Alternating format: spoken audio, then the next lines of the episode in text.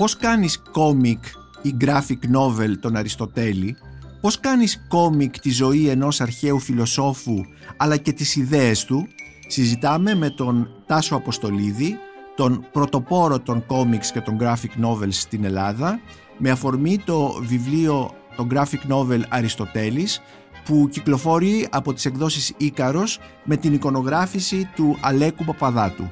Είμαι ο Νίκος Μπακουνάκης και είναι ένα ακόμη επεισόδιο της σειράς podcast της LIFO, βιβλία και συγγραφής. Μπορείτε να μας ακούτε και στο Spotify, στα Google Podcast και στα Apple Podcasts.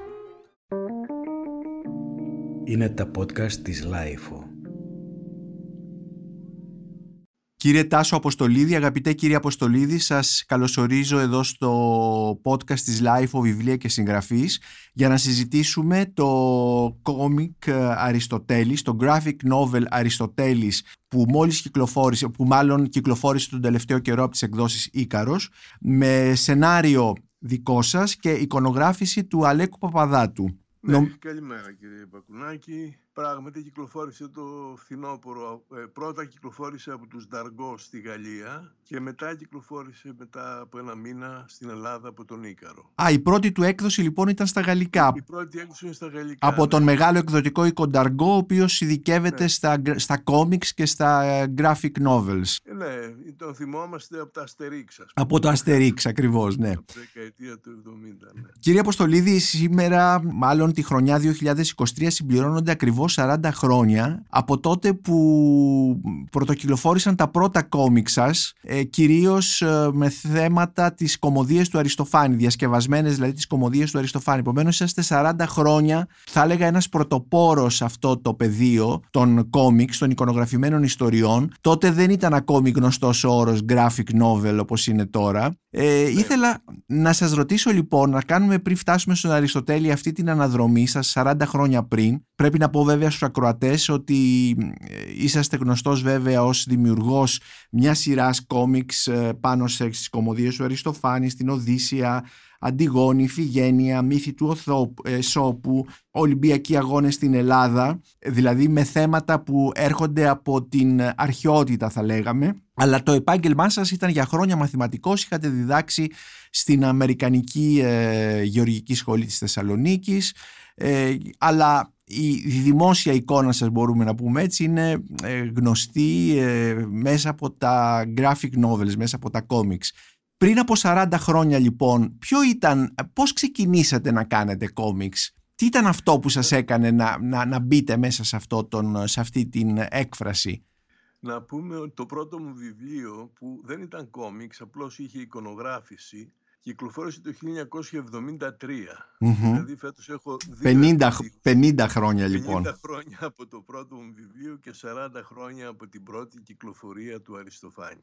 Ε, έγραφα πάντα και σαν φοιτητής, ε, όταν ήμουν φοιτητής, έγραφα στην εφημερίδα, την, μια φοιτητική εφημερίδα εδώ στο Αριστοτέλειο. Ε, ήταν μια εκτόνωση, από την άλλη μεριά ήταν και, ένας, και μια ευκαιρία τότε να βγάζω ένα χατζηλίκι σαν φοιτητής. Μου άρεσε να κάνω τον κόσμο να γελάει ήθελα ε, διαβάζοντας κάποια κείμενά μου να, τους, να, ο κόσμος να προβληματίζεται αλλά και να αυτοσαρκάζεται και να γελάει και να περνάει όμορφα. Αυτό συνέχισα να το κάνω παράλληλα με, την, ε, με τις σπουδές μου στην αρχή και με την εκπαιδευτική μου ιδιότητα στη συνέχεια μέχρι που έφτασε το 1981, δηλαδή δύο χρόνια πριν κυκλοφορήσει η Λυσιστράτη στο, στη σειρά του Αριστοφάνη σε κόμιξ, όπου στο σχολείο μου, στη σχολή που δούλευα, στην Αμερικάνη Γεωργική Σχολή, ε, είχα μια ομάδα θεάτρου και κάθε χρόνο ανεβάζαμε στο τέλος της χρονιάς μία παράσταση.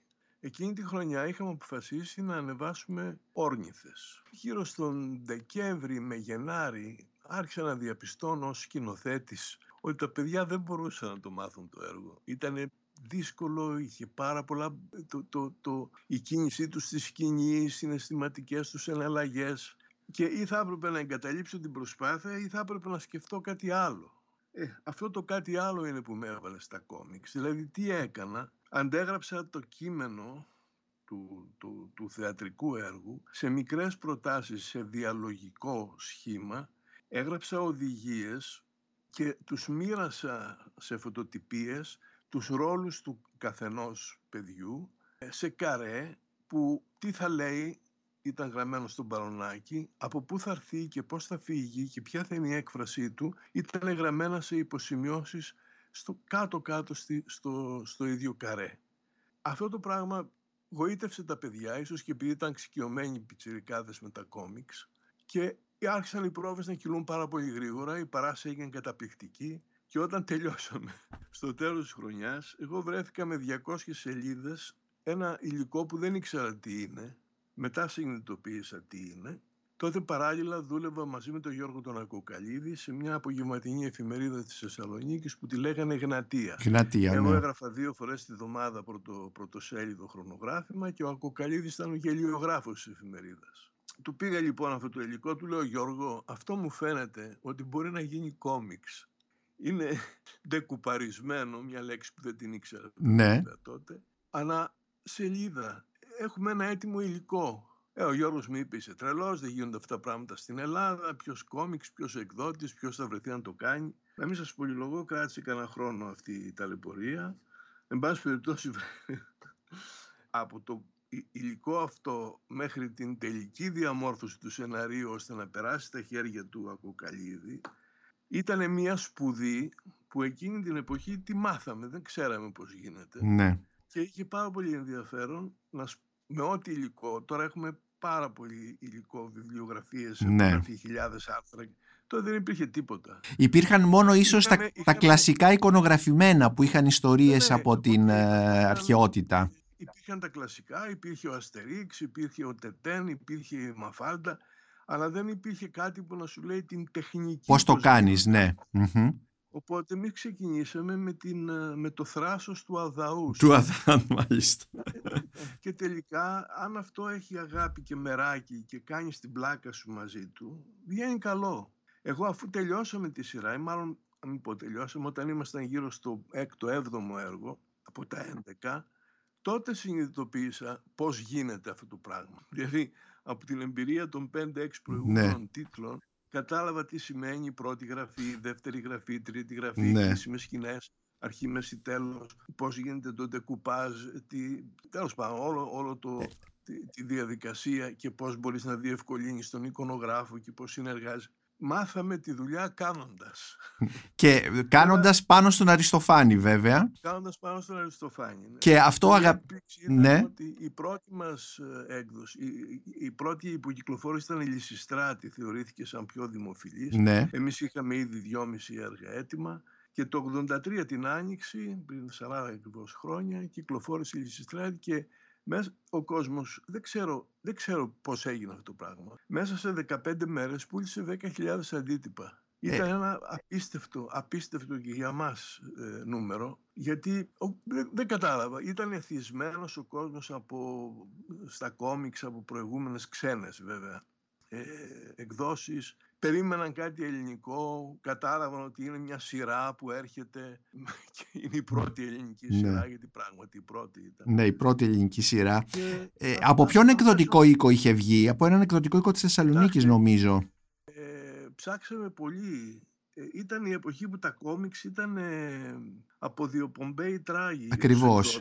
Ναι. Δεν ήθελαν να ποντάρουν πάνω σε τέτοιες εκδόσεις. Δεν ήξεραν ακριβώς τι είναι το... Δεν ήξεραν πώς να συμπεριφερθούν απέναντι στα κόμιξ και τα θεωρούσαν και χαμηλής ε, κουλτούρας. Ε, ναι, ναι. Και αυτά ναι. την κουλτούρα και το... Ναι, υποκουλτούρα ακριβώς. Ναι, ναι, ναι, ναι, ναι. Και προκαλούν λεξιπαιδεία, ναι, ακριβώς, ναι. φαντασία του αναγνώστη. Και βρέθηκε ένας εκδότης στη Θεσσαλονίκη, αφού σπάσαμε τα μούτρα μας στην Αθήνα, ο οποίος μας είπε, φίλος, ε, στη Θεσσαλονίκη όλοι γνωστοί είμαστε μεταξύ μας, ο οποίος ε, ήταν διευθυντής της αγροτικές συνεταιρεστικές εκδόσεις, της... μια μεγάλη εταιρεία, θηγατρική της Αγροτικής Τράπεζας, που ήταν τυπογραφική εταιρεία και από, την, από τις αρχές της δεκαετίας του 80 τύπωνε και μερικά παιδικά βιβλία. Αυτός λοιπόν ο άνθρωπος, ο οποίος ε, διάβασε τα, τα δύο δείγματα που είχαμε, είπε παιδιά εμένα τα κόμιξ δεν μου αρέσουν, αλλά μου αρέσει η ιδέα σας και θα το εκδώσω.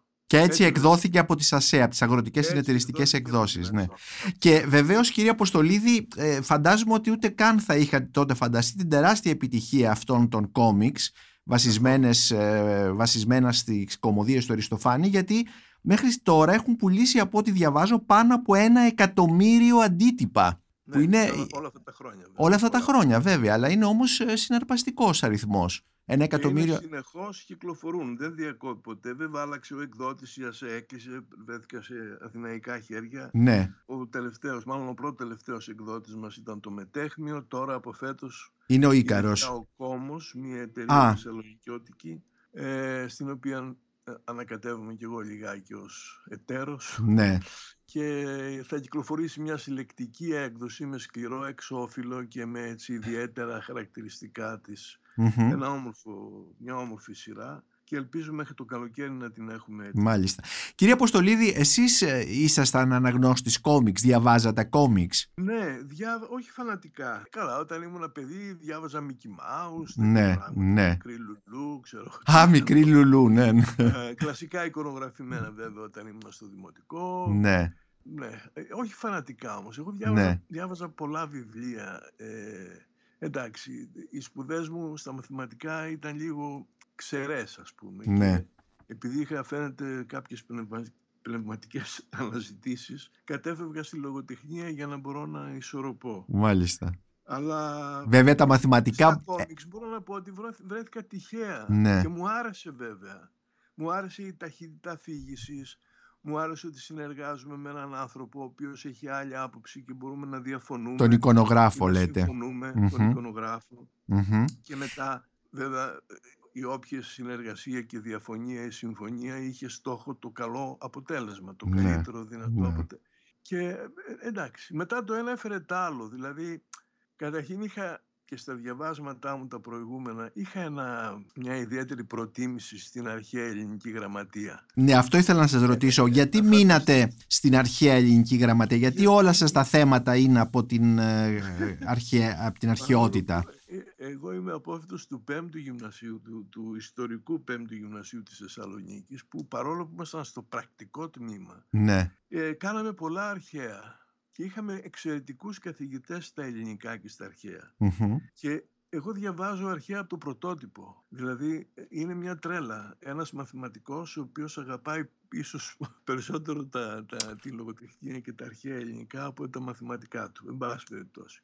Τι έγινε τώρα; Όταν ξεκίνησα με, Λυσιστρα... με, με Αριστοφάνη τέλος πάντων και η σειρά πήγαινε προς το τέλος, άρχισαν να έρχονται διάφορες προτάσεις από διάφορους εκδότες. Τότε πια ήμασταν ευπρόσδεκτοι για να κάνουμε άλλα πράγματα, να κάνουμε ξέρω εγώ, ιστορία, να κάνουμε δι, διάφορες.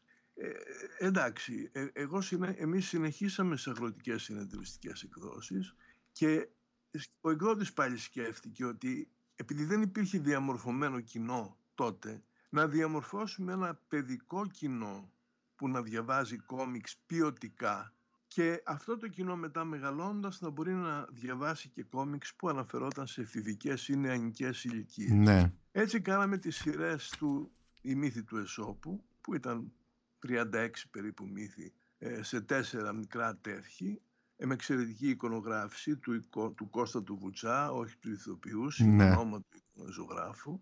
Μετά κάναμε τη σειρά «Παίζουμε τα κόμιξ» και «Κάνω κόμιξ» που ήταν παιδικά διαδραστικά βιβλία όπου τα παιδιά μέσα στα βιβλία βρίσκανε εικόνες που έπρεπε να χρωματισουν βρίσκανε εικόνες φτιαγμένες αλλά κενά μπαλονάκια και έπρεπε να μαντέψουν το σενάριο και να γράψουν με το χεράκι τους τα, το, τα σενάρια στο, στο, στο, στο κόμικ.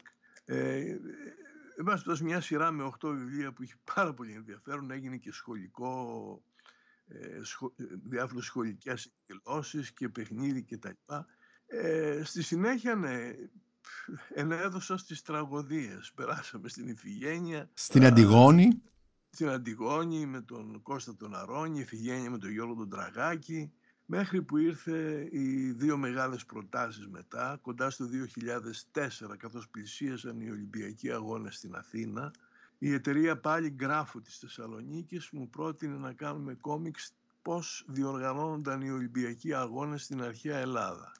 Και φτιάξαμε αυτό το κόμιξ το οποίο λέγεται Ολυμπιακή Αγώνα στην Αρχαία Ελλάδα και περιγράφοντας τους Ολυμπιακούς Αγώνες που έγιναν την 87η Ολυμπιάδα, εν πάση περιπτώσει, που ήταν από τις πιο λαμπρές της αρχαιότητας, με στόχο αυτό το βιβλίο να μεταφραστεί και μεταφράστηκε αγγλικά, γαλλικά, γερμανικά για να υποδεχτεί τον κόσμο τον, που θα παρακολουθήσει τους Ολυμπιακούς Αγώνες στην, στην Αθήνα. Αθήνα. Ναι, ε, πήγε πάρα πολύ καλά και έκτοτε αυτό το βιβλίο πωλείται αποκλειστικά μόνο στα ε, πολιτήρια, στα εκθετήρια των, των μουσείων, των αρχαιολογικών μουσείων. Μετά ήρθε μεγάλη πρόταση πάλι από το Μετέχμιο αυτή τη φορά για την Οδύσσια, όπου για μένα ήταν έκπληξη. Δεν ήθελα να ασχοληθώ με πράγματα που ήταν λιγάκι έξω από το χιούμορ και αυτό που με ενδιέφερε περισσότερο ναι. να κάνω τον κόσμο να γελάει. Αλλά ήταν ο, ο Όμηρος γενικά και η Οδύσσια ιδιαίτερα. Ήταν μεγάλη πρόκληση γιατί ο Όμηρος χωρίς να το ξέρει ήταν σεναριογράφος κόμιξ. Τι θέλω να πω με αυτό, ότι κάνει απίστευτες περιγραφές εικόνων μέσα στις οποίες τοποθετεί τη δράση έχοντας μικρούς συνήθως διαλόγους ανάμεσα στους ήρωες. Δηλαδή δεν με δυσκόλεψε καθόλου να μεταφέρω την Οδύσσιας σε κόμιξ. Πέντε χρόνια κράτησε αυτή η δουλειά. Έτσι. Αλλά, εν πάση περιπτώσει, δεν δυσκολεύτηκα να κάνω σπουδαίες, ξέρω εγώ, παρεμβάσεις για να διευκολυνθώ στην αφήγηση. Ο Όμηρος τα έδινε όλα απλόχερα. Οι εικόνες του μεταμορφώθηκαν από τον λόγο του σε εικόνες. Έτσι. Τα κείμενα ε, διασκευάστηκαν έτσι ώστε να μπορούν να παίξουν σε διαλογικά καρεδάκια και κυκλοφόρησε από το μετέχμιο, νομίζω είναι γύρω στις 260 σελίδες και μεταφράστηκε και αγγλικά είναι μια σειρά η οποία ακόμη και αυτή βρίσκεται στα πολιτήρια των αρχαιολογικών μουσείων κτλ. Πότε αρχίζει... Όλα αυτά ναι. μέχρι το 2012. Ναι. Εκεί τελειώσε, εκεί, ε, ε, εκεί εκδόθηκε η Οδύσσια. Και τότε μπήκε στο κεφάλι μου η ιδέα των φιλοσόφων. Ναι. Δηλαδή, επειδή είχα αυτή την ε, αρχαιολαγνία τέλος πάντων και με ενδιέφερε να θίγω θέματα της αρχαιότητας και επειδή πέρασε και από, τον, από την Οδύσσια που ήταν μια, ε, ένας κρίκος αλυσίδας ανάμεσα σε κομικά και σε πιο σοβαρά θέματα και επειδή πάντα η φιλοσοφία με λιγάκι με, με διέγειρε από το γεγονός ότι την απεμπολούσαμε και λέγαμε έλα μωρέ τι είναι αυτά που λες. Ναι αλλά ως μαθηματικός βρίσκεστε πιο κοντά στη φιλοσοφία πιστεύω. Ε, η, επιστήμη βρίσκεται πιο κοντά. Ναι. Είναι και δεν μου άρεσε έτσι. Ε, ναι, ε, ε, θεωρούσα πως είναι πάρα πολύ πολύτιμη και χρήσιμη, αλλά πότε, αν την καταλάβουμε. Ναι. Αν καταλάβουμε ότι η φιλοσοφία είναι απαντήσεις στις ερωτήσεις των παιδιών. Δηλαδή όταν λέει το παιδί τι είναι αυτό και εσύ του λες ότι αυτό είναι ένα τραπέζι, του δίνεις έναν ορισμό, ουσιαστικά τι του δίνεις; Του δίνεις την αρχή, την αρχή του όντως και αν σε ρωτήσει το παιδί γιατί είναι αυτό έτσι, του δίνεις μια απάντηση ότι αυτό είναι έτσι γι' αυτό και για εκείνο το λόγο. Όταν του εξηγείς γιατί αυτό είναι έτσι, του δίνεις ένα άλλο φιλοσοφικό στοιχείο που είναι το αίτιο. Στις αρχές και στα αίτια βασίζεται η οντολογία, δηλαδή βασίζεται το μεγαλύτερο μέρος της φιλοσοφίας. Αυτό λοιπόν μόλις το συνειδητοποιήσει κανείς καταλαβαίνει ότι η φιλοσοφία σαν θεωρία μπορεί να αναζητά την αλήθεια μέσα από τη γνώση κτλ. Μπράβο, αλλά σαν πράξη είναι ο οδηγός ζωής. Ακριβώ. Και το βλέπουμε αυτό κύριε Αποστολίδη, το κάνετε, το βλέπουμε πολύ ωραία στο τελευταίο σας κόμικ τον Αριστοτέλη ε, όπου ναι, ναι. ακριβώς ε, δίνετε όλες αυτές τις έννοιες και προφανώς ε, αυτό είναι ένα κόμικ που απευθύνεται και σε μεγάλους, δεν απευθύνεται μόνο σε παιδιά. δηλαδή μπορείς να δεις όλη τη φιλοσοφία του Αριστοτέλη. Ναι, την, ε, την φιλοσοφία του Αριστοτέλη μπορούμε να την δούμε όλοι εδώ μέσα σε αυτό το, το κόμικ. Αλλά συνεχίστε πριν φτάσουμε στο, στο κόμικ αυτό για το οποίο κάνουμε και την, το podcast. Ναι, ναι, ακριβώς εκεί ήθελα να καταλήξω, ότι όταν συνειδητοποίησα αυτά τα πράγματα και στη συνέχεια άρχισα να μελετώ, να, βρίσκω, να διαλέγω βιβλιογραφία κτλ. Ανακάλυπτα ότι αυτός ο άνθρωπος είχε μια συναρπαστική ζωή που για μας ήταν άγνωστη. Εμείς ξέρουμε τους φιλοσόφους έτσι με αυτούς τους αδριάντες που βλέπουμε στις πλατείες, τους ευρύστερνους και ξέρω εγώ σοβαρούς ναι, και έτσι ναι. με βλέμματα αυστηρά. Και τελικά διαβάζοντας είδα ότι αυτό το, το παιδί, ένα επαρχιατόπουλο στα 17 του χρόνια, φτάνει στην Αθήνα να σπουδάσει. Ο Αριστοτέλης. Πώς πάνε τα δικά μας τα παιδιά, ναι. Αριστοτέλης, ναι. Πώς πάνε τα παιδιά μας το χωριό στην πόλη να σπουδάσουν. πάει στην Αθήνα να σπουδάσει στη σχολή, τη μοναδική που υπήρχε τότε, την Ακαδημία του Πλάτωνα και για πρώτη φορά βλέπει μια μεγαλούπολη και τρελαίνεται. Του αρέσει πάρα πολύ αυτό που βλέπει. Έρχεται από την Χαλκιδική, έτσι δεν είναι; Έρχεται από τα Στάγυρα. Από τα Στάγυρα. Από τα, ναι, από τα Στάγυρα της Χαλκιδικής. Που ήταν ένα... Ε, ο, ο, ήταν ένα... Ο ήταν γιατρός. Ήταν γιατρός στη βασιλιά, στην αυλή του βασιλιά Αμίντα. Αλλά πέθανε πάρα πολύ νωρίς όπως και η μητέρα του και τους περιμάζεψε αυτόν και την αδερφή του ένας θείος τους, ένας που λεγόταν πρόξενος, όνομα πρόξενο, ναι. ο οποίος είχε και την, επειδή έβλεπε τη φιλομάθεια του Αριστοτέλη, είχε διαβάσει ότι, έβρισκε, ότι παπύρους έβρισκε στο σπίτι του ε, κηδεμόνα του, τα διάβαζε κτλ. Αυτός αποφάσισε ότι έπρεπε να τον στείλει να σπουδάσει στην Αθήνα, να σπουδάσει στην Ακαδημία. Έτσι βλέπουμε τον ε, Αριστοτέλη πια να έρχεται στην Ακαδημία και από εκεί και πέρα ξετυλίγεται όλο αυτό που λέμε το φαινόμενο Αριστοτέλης. Ήταν πάρα πολύ γοητευτική η ζωή του και είναι και πάρα πολύ γοητευτικό, σας λέω τους λόγους που με οδήγησαν να γράψω για τον Αριστοτέλη. Πέραν τη γοητευτική ζωή, λοιπόν, έχουμε και ένα γοητευτικό τρόπο σκέψης. Ε, πριν φτάσουμε στον τρόπο σκέψης ε, ήθελα να μείνω λίγο στην εικόνα του Αριστοτέλη έτσι όπως την ε, έχετε φανταστεί εσείς και ο Αλέκος Παπαδάτος εικονογράφος βλέπουμε έναν μικροκαμωμένο άντρα ε, με μεγάλα μάτια, ένα και μικρό σχετικά κεφάλι και ιδιαίτερα στις σκηνές ε, που τον έχετε μαζί με τον δάσκαλό του τον Πλάτωνα ο οποίος Πλάτων ναι. εμφανίζεται θηριώδης, πάνχοντρος με τεράστια κοιλιά ε, πάρα πολύ παχιά μπράτσα με, δηλαδή μια εντελώς διαφορετική εικόνα από αυτή που μπορεί να έχει κανένας ε, για το πώς μπορεί να ήταν αυτός ο μεγάλος φιλόσοφος της αρχαιότητας. Και έτσι έχουμε αυτό τον μικροκαμωμένο, αυτό το μικροσκοπικό το, το, τον δούλη φιλόσοφο Αριστοτέλη δίπλα στο δάσκαλό του Πλάτωνα ο οποίος είναι ένας θηριώδης με παχιά ναι. χίλια, με χοντρή μύτη, με κτλ. κτλ, κτλ. Πώς φανταστήκατε αυτές τις μορφές; Ε, όπως αντιλαμβάνεστε αυτά δεν είναι τυχαία, δεν προέκυψαν. Ναι, είμαι σίγουρος, γι' αυτό σας ρωτάω λοιπόν, ναι να πούμε το εξής ότι αυτές οι εικόνες, οι πρωτομές που έχουμε του Αριστοτέλη κτλ. όλες είναι ρωμαϊκές. Ναι. Οι Ρωμαίοι είχαν εγωιτευτεί από τη σοφία των Ελλήνων και προσπάθησαν όταν απεικόνιζαν σε πρωτομές φιλόσοφους να τους κάνουν έτσι όπως αυτοί νόμιζαν. Να τους εξαδενικεύσουν κατά κάποιο τρόπο. Ε; Από γραπτές πηγές έχουμε ότι, Αριστο, ότι ο Αριστοτέλης ήταν αδύνατος, είχε μακρά άκρα χέρια και πόδια είχε κοντή κόμη την οποία προσπαθούσε ε, να τη χτενίζει όμορφα γιατί ήταν φιλόκαλος. Ναι. Του άρεσαν τα δαχτυλίδια. Τα δαχτ... Ναι, φορούσε πολλά κοσμήματα, ναι. Ναι, ναι. Ε, αλλά, δεν, αλλά ήταν ένας απλός άνθρωπος. Δεν είχε μια μορφή Θεού, ας πούμε. Ναι. Τώρα, εμείς προσπαθώντας να κάνουμε ένα κοντράστ ανάμεσα στην φιλοσοφία και στον τρόπο που αντιμετώπισε ο Αριστοτέλης τον κόσμο, σε αντίθεση με τον δάσκαλο του Πλάτωνα και τότε πράγματι μπορούσαν να συγκρουστούν στην Ακαδημία διάφορες φιλοσοφικές τάσεις χωρίς να παρεξηγούνται μεταξύ τους, ο Πλάτων είναι πράγματι ένας πώς να πω, μια, μια, ένας βράχος. Ναι, ένας βράχος. Ένας βράχος σκέψης, ένας βράχος ε, θεωρίας, ο άνθρωπος ο οποίος θεμελίωσε τη φιλοσοφία και οι υπόλοιποι βρήκαν το δρόμο στρωμένο έτοιμο και προχωρήσανε. Οπότε μεταφορικά, αν ο Αριστοτέλης ήταν λίγο τσαχπίνης, λίγο παιδάκι, λίγο καρτουνίστικη μορφή, ο Πλάτων έπρεπε να είναι μια βαρύγδουπη μορφή, ακριβώς μεταφορικά για να δείξουμε και τη διαφορά ανάμεσα στις θεωρίες του ενός και στις αντιλήψεις του άλλου. Έτσι, πάρα πολύ παιδεύτηκε ο, ο, του βασάνισε ο Παπαδάτος, ο οποίος είναι αρκετά έμπειρος μετά από το κόμιξ και μετά από τη δημοκρατία κτλ.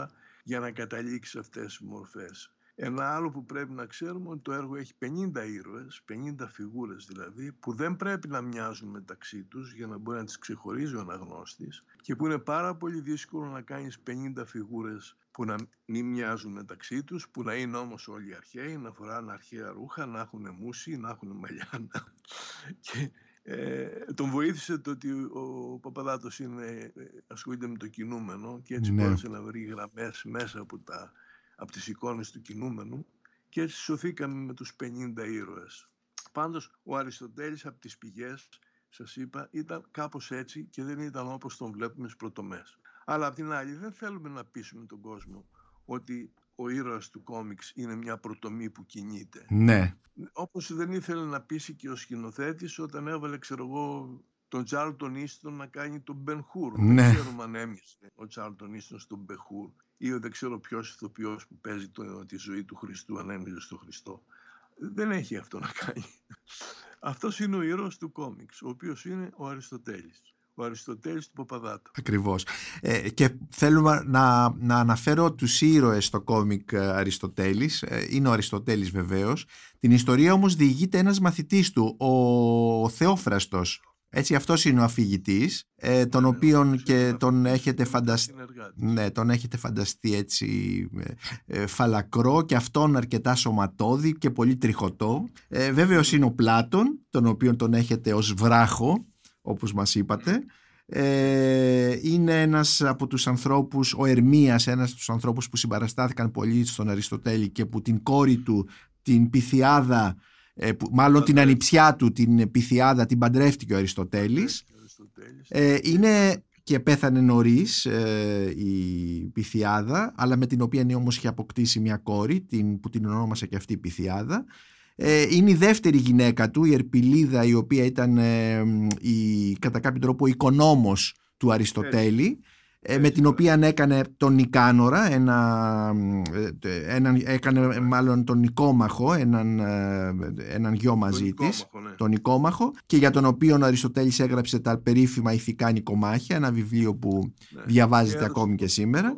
Το, το όνομα του μπαμπά του ήταν το όνομα ο Νικόμαχος λεγόταν ο πατέρας του Αριστοτέλη οπότε πήρε και, Και- ο γιος του το όνομα του παπά. Και βεβαίως βλέπουμε τον Φίλιππο, τον βασιλιά της Μακεδονίας, τον οποίο τον έχετε φανταστεί σαν έναν εξαιρετικά κακοποιό και αγριάνθρωπο με ένα μάτι κλεισμένο, ε, με ένα με απίστευτη κοιλιά και αυτόν σαν βράχο, τεράστια, τεράστιο σώμα, ε, ε, γυμνόστιθο με τεράστια κοιλιά κτλ. Σε αντίθεση με το γιο του Αλέξανδρο, τον οποίον τον, έχετε, τον, ε, τον βλέπουμε κάπως όπως και, στους, ε, και στις πρωτομές, εξειδενικευμένο και ε, όμορφο και, και θεό κατά κάποιον τρόπο. Ε, βεβαίως μέσα στο κόμικ υπάρχουν και πάρα πολλοί δευτερεύοντες χαρακτήρες. Για παράδειγμα στην ταβέρνα Ευοχία που συχνάζουν και που έχει κορίτσια που χορεύουν έχετε την χορεύτρια Καλίδα η οποία μοιάζει σαν να βγαίνει μέσα από, ε, από χορό της κοιλιάς σε κάποιο αιγυπτιακό καμπαρέ στις αρχές του 20ου αιώνα, δεν ξέρω.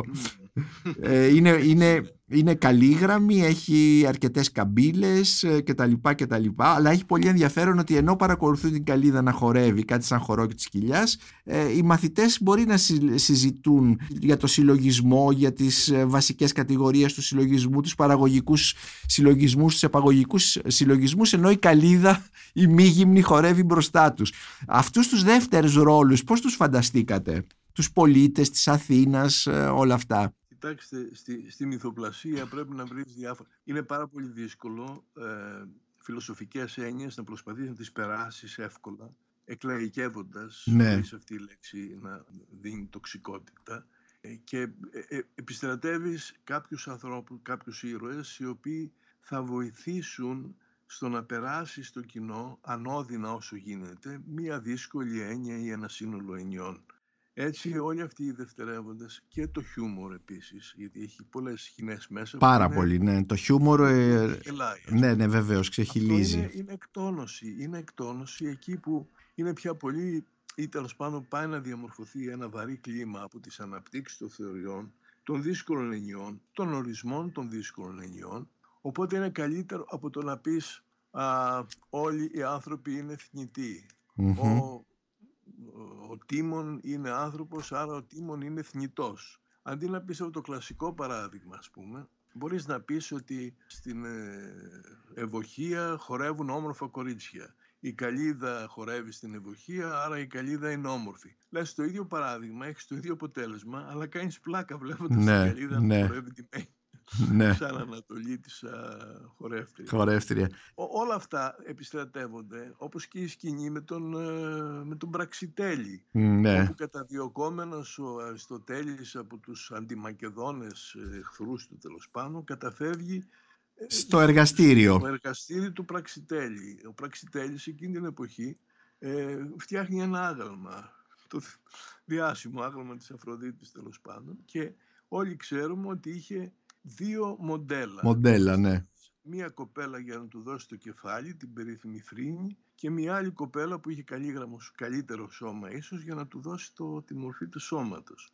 αυτό ε, εγώ ήθελα να το μάθει ο κόσμος σαν πληροφορία. Ναι. Και αφού αυτοί οι άνθρωποι είναι σύγχρονοι και δεν υπήρχε καμία περίπτωση να μην ήξερε ένας τον άλλον, γιατί να μην κατέφευγε από τύχη, ξέρω εγώ, στο εργαστήριό του, του πραξιτέλειου Αριστοτέλης για να κρυφτεί; Αυτό δεν είναι ιστορικό γεγονός, αυτό είναι μυθοπλασία. Ναι. Και έτσι δείχνεις όλο αυτό το πράγμα που περιέγραψα μέσα σε τρία-τέσσερα, ξέρω εγώ, σε τέσσερες-πέντε εικόνες. Ακούς και την περίφημη ιστορία, μα πού ήξερε ο κύριος Πραξιτέλης ότι σκάβοντας το μάρμαρο θα βρει μέσα την Αφροδίτη.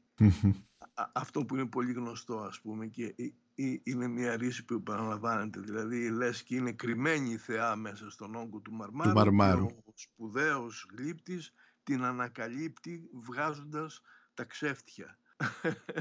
Ε, αυτές είναι από τις πιο ωραίες σελίδες του κόμικ ε, που βλέπουμε ε, που ξεκινάει με, την, με τον Αριστοτέλη να τον καταδιώκουν ε, διάφοροι Αθηναίοι και να τον φωνάζουν ε, Παλιομακεδόνα και να του πετάνε πέτρες ε, και αυτός να, να του λένε στα τσακίδια που διαφθείρει στους νέους μας και τα λοιπά και βρίσκει καταφύγιο και μπαίνει από την πίσω πόρτα σε, ε, κάπου σε ένα εργαστήριο που είναι το εργαστήριο του Πραξιτέλη και βλέπουμε τα γυμνά μοντέλα που εκπλήσονται με την εισβολή αυτού του άγνωστου και ακολουθεί όλη αυτή η συζήτηση που μόλις μας είπατε ε, για το πώς μέσα από το μάρμαρο βγαίνει ο, ε, το γυμνό άγαλμα της θεάς και τα λοιπά αλλά και, και πολλές αρκε, αρκετές ιδέες που υποτίθεται στη συνέχεια μέσα από το εργαστήριο ο Αριστοτέλης θα χρησιμοποιήσει τη διδασκαλία του όπως την έννοια της εντελέχειας ή την, ε, τα τέσσερα αίτια που είναι απαραίτητα για τη δημιουργία και την εξήγηση των όντων αλλά και των φυσικών φαινομένων, το υλικό, το γενοσιουργικό, το, το μορφικό και το τελικό. Έτσι η φιλοσοφία δίνεται μέσα από αυτή την, από μια καθημερινή θα έλεγα δράση ε, και από, ναι, ακριβώς. Σήμερα φανταζόμαστε ότι ήταν, δεν ήταν καθημερινή δράση, ήταν κάτι πολύ ψηλό και τα λοιπά. Έτσι, η ε, ιδέα που έχουμε. Την, κατα, την καταντήσαμε έτσι, ναι. να είναι κάτι απρόσιτο ψηλό και γι' αυτό δεν την κατανοούμε και γι' αυτή να την απεμπολούμε. Ναι. Αυτό είναι το λάθος. Μάλιστα. Και εσείς όμως εδώ μας μας δίνετε, μας την, την κάνετε καθημερινή μέσα από αυτό το κόμικ. Μας μας δίνετε ότι όλα αυτά έχουν σχέση με την πραγματική ζωή, με αυτό που ζούμε τώρα, εδώ και τώρα. Ακριβώς. Και αυτός είναι, αυτή είναι η φιλοσοφία του Αριστοτέλη. Σε αντίθεση με την φιλοσοφία, την πολιτική φιλοσοφία του Πλάτωνα, ο οποίος μιλάει για ένα χώρο ιδεών, για ένα χώρο έξω από τον πραγματικό χώρο που διαπιστώνουμε με τις αισθήσεις μας. Ακριβώς και ο οποίος είναι λίγο πιο θεϊκός από τον Αριστοτέλη, Για... ο οποίος είναι πιο γήινος. Ακριβώς και ο Αριστοτέλης εξακολουθεί να διαβάζεται και σήμερα και ιδιαίτερα οι θεωρίες του για την αφήγηση και το πώς ε, το λέτε άλλωστε υπάρχουν σελίδες ε, πάνω στον ορισμό της τραγωδίας μέσα στο βιβλίο σας, μέσα στο yeah. Ναι. κόμικ ε, είναι απόλυτα ισχυρές σήμερα και ε, μάλλον αυτές ακολουθούμε όταν θέλουμε να φτιάξουμε μια ιστορία. Έτσι. Επίσης να, να ήθελα να προσθέσω εδώ ότι ο αναγνώστης δεν πρέπει να περιορίζεται μόνο στο διάβασμα των κειμένων που είναι μέσα στα μπαλονάκια ή στα ιστορικά κείμενα που είναι εκτός αλλά να προσέχει πάρα πολύ την εικόνα η εικόνα λέει πράγματα που δεν τα λένε τα λόγια στα μπαλονάκια ή ξέρω εγώ στις βινιέτες. Ε, για, για παράδειγμα αυτό που λέγαμε μόλις για τον ε, ε, που βρέθηκε ο Αριστοτέλης στο εργαστήριο είναι ότι οι, οι, οι, δύο κοπέλες που ήταν γυμνές και για να, τα μοντέλα, ναι. Για να, τα μοντέλα. Μόλις μπήκε ο ξένος μέσα, ο Αριστοτέλης, με ένα μανδύα, με ένα ύφασμα που βρήκαν, κρύψαν τη γύμνια τους. Ναι, ναι, ναι. Αυτό είναι αστείο γιατί όλοι ξέρουμε ποια ήταν η Φρίνη. Ήταν η διασημότερη ετέρα της Αθήνας. Ναι. Και εν πάση περιπτώσει οι περισσότεροι την ήξεραν γυμνή παραντημένη. Αλλά ωστόσο ε, ε, μπαίνει το ιεδός εκεί που ξαφνικά μπουκάρει ένας άνθρωπος που δεν κατάλαβαν ακόμη ποιος είναι και η πρώτη αυτόματη κίνηση ήταν να σκεπαστούν. Οπότε αυτά τα λέει η εικόνα, δεν τα λέει το κειμενο Οπότε να είμαστε προσεκτικοί λίγο στο διάβασμα της εικόνας γιατί χάνουμε το μισό έργο. Ε, υπάρχει μια ε, θαυμάσια σελίδα όπου με μια διαδήλωση στους δρόμους όπου Α, ναι. οι διαδηλωτές, κάθε διαδηλωτής κρατάει ένα πλακάτ με ένα δελφικό παράγγελμα. Οπότε Ναι. έχουμε το γνώθι αυτόν, το φιλί αν φύλατε, το βίας μη έχου, το μηδέν άγαν, το νόμο πίθου, το χρόνου φίδου, το κακίας απέχου, το παιδείας αντέχου, το θυμού κράτη, αλλά και ψωμί παιδεία ελευθερία. Αυτό πολλά. Παιδιά, μαζέψτε το αυτό, είναι από άλλη διαδήλωση.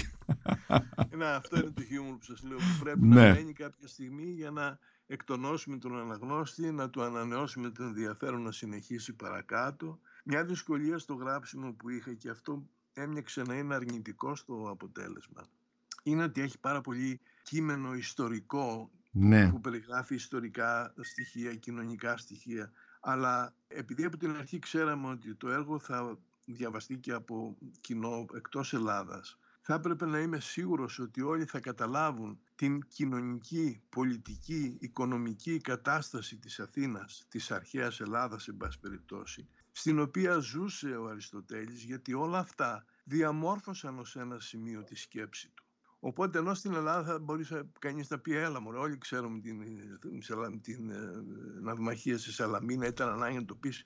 Ναι, γιατί ο Γάλλος δεν την ήξερε και ο Κορεάτης που τώρα μεταφράζεται ξέρω εγώ, σε διάφορες γλώσσες δεν το ήξερε και ας μάθει ότι όλα αυτά υπήρχαν και όλα αυτά φτιάξαν τον Αριστοτέλη.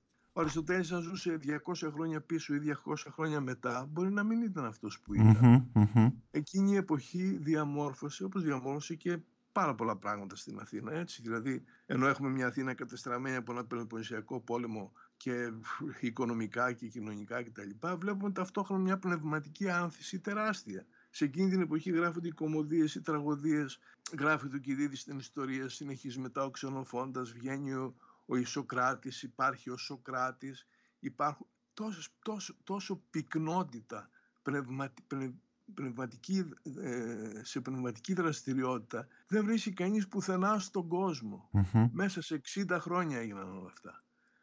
Οπότε Ναι, αυτά αν το ήθελα φανταστείς. να τα πω. Ξύπνησε ο δάσκαλος μέσα μου. Ναι. Ήθελα να τα μάθει ο Ε, ε, κύριε Αποστολίδη, ε, είπα... κατηγορήθηκε Μ. ότι είχε πολύ κείμενο, λέει, και κούρασε το κείμενο του πολίτους. Οκ, δεν πειράζει. Ας μάθουν την ιστορία της Ελλάδας και ας τους κούρασε λιγάκι. Μα νομίζω και οι Έλληνες δεν ξέρουν αυτή την ιστορία έτσι, τι- έτσι όπως την Ε, εντάξει, παρουσιάζεται. ότι τους Ναι, Έλληνες δεν εντάξει, ναι. Ε, Για να οδηγηθούμε και λίγο προς το τέλος της, ε, του podcast, τα κόμικ σας έχουν μεγάλη απήχηση. Ήδη μας είπατε ότι στο εξωτερικό το...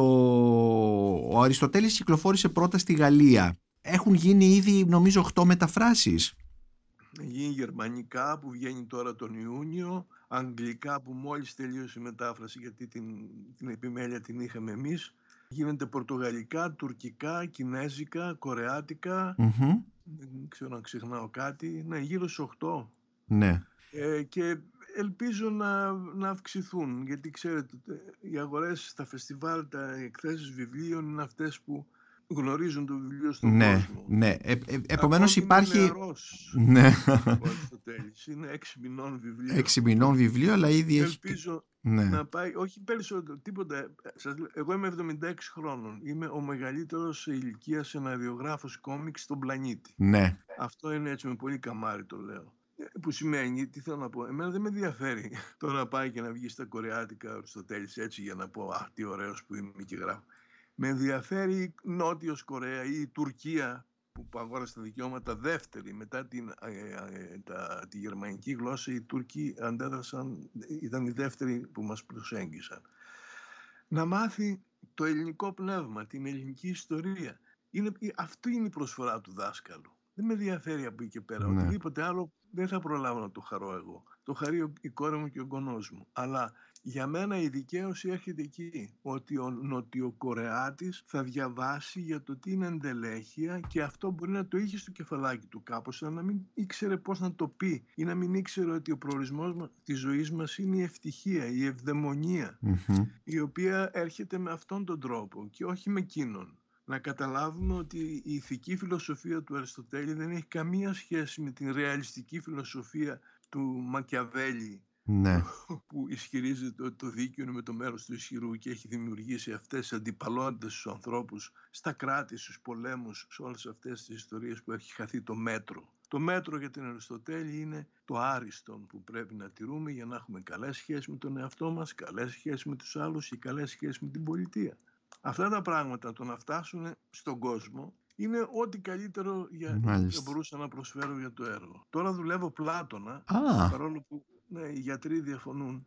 αλλά ήδη άρχισα ένα χρόνο τώρα έπεισα τον Απρίλιο. Θέλω δύο χρόνια ακόμη για να τελειώσω τον Πλάτωνα. Φλερτάρω και με μερικούς σχεδιαστές γιατί ε, είναι κάτι που μάλλον θα γίνει συλλογικά.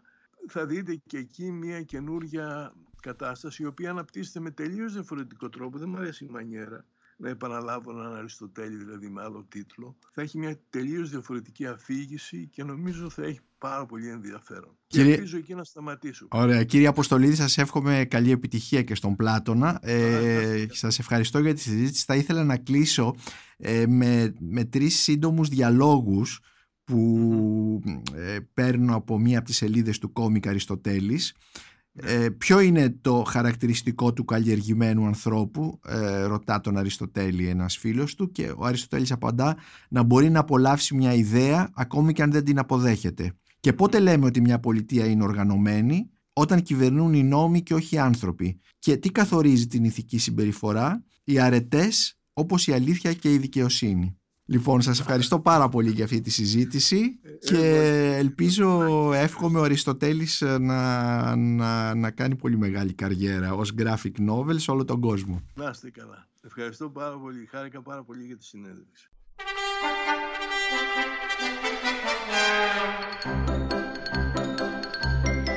Είμαι ο Νίκος Μπακουνάκης και ήταν ένα ακόμη επεισόδιο της σειράς podcast της LIFO, βιβλία και συγγραφής. Μπορείτε να μας ακούτε και στο Spotify, στα Google Podcast και στα Apple Podcasts. Ηχοληψία, επεξεργασία και επιμέλεια, Γιώργος Ντακοβάνος και Μερόπη Κοκκίνη. Ήταν μια παραγωγή της LIFO. Είναι τα podcast της LIFO.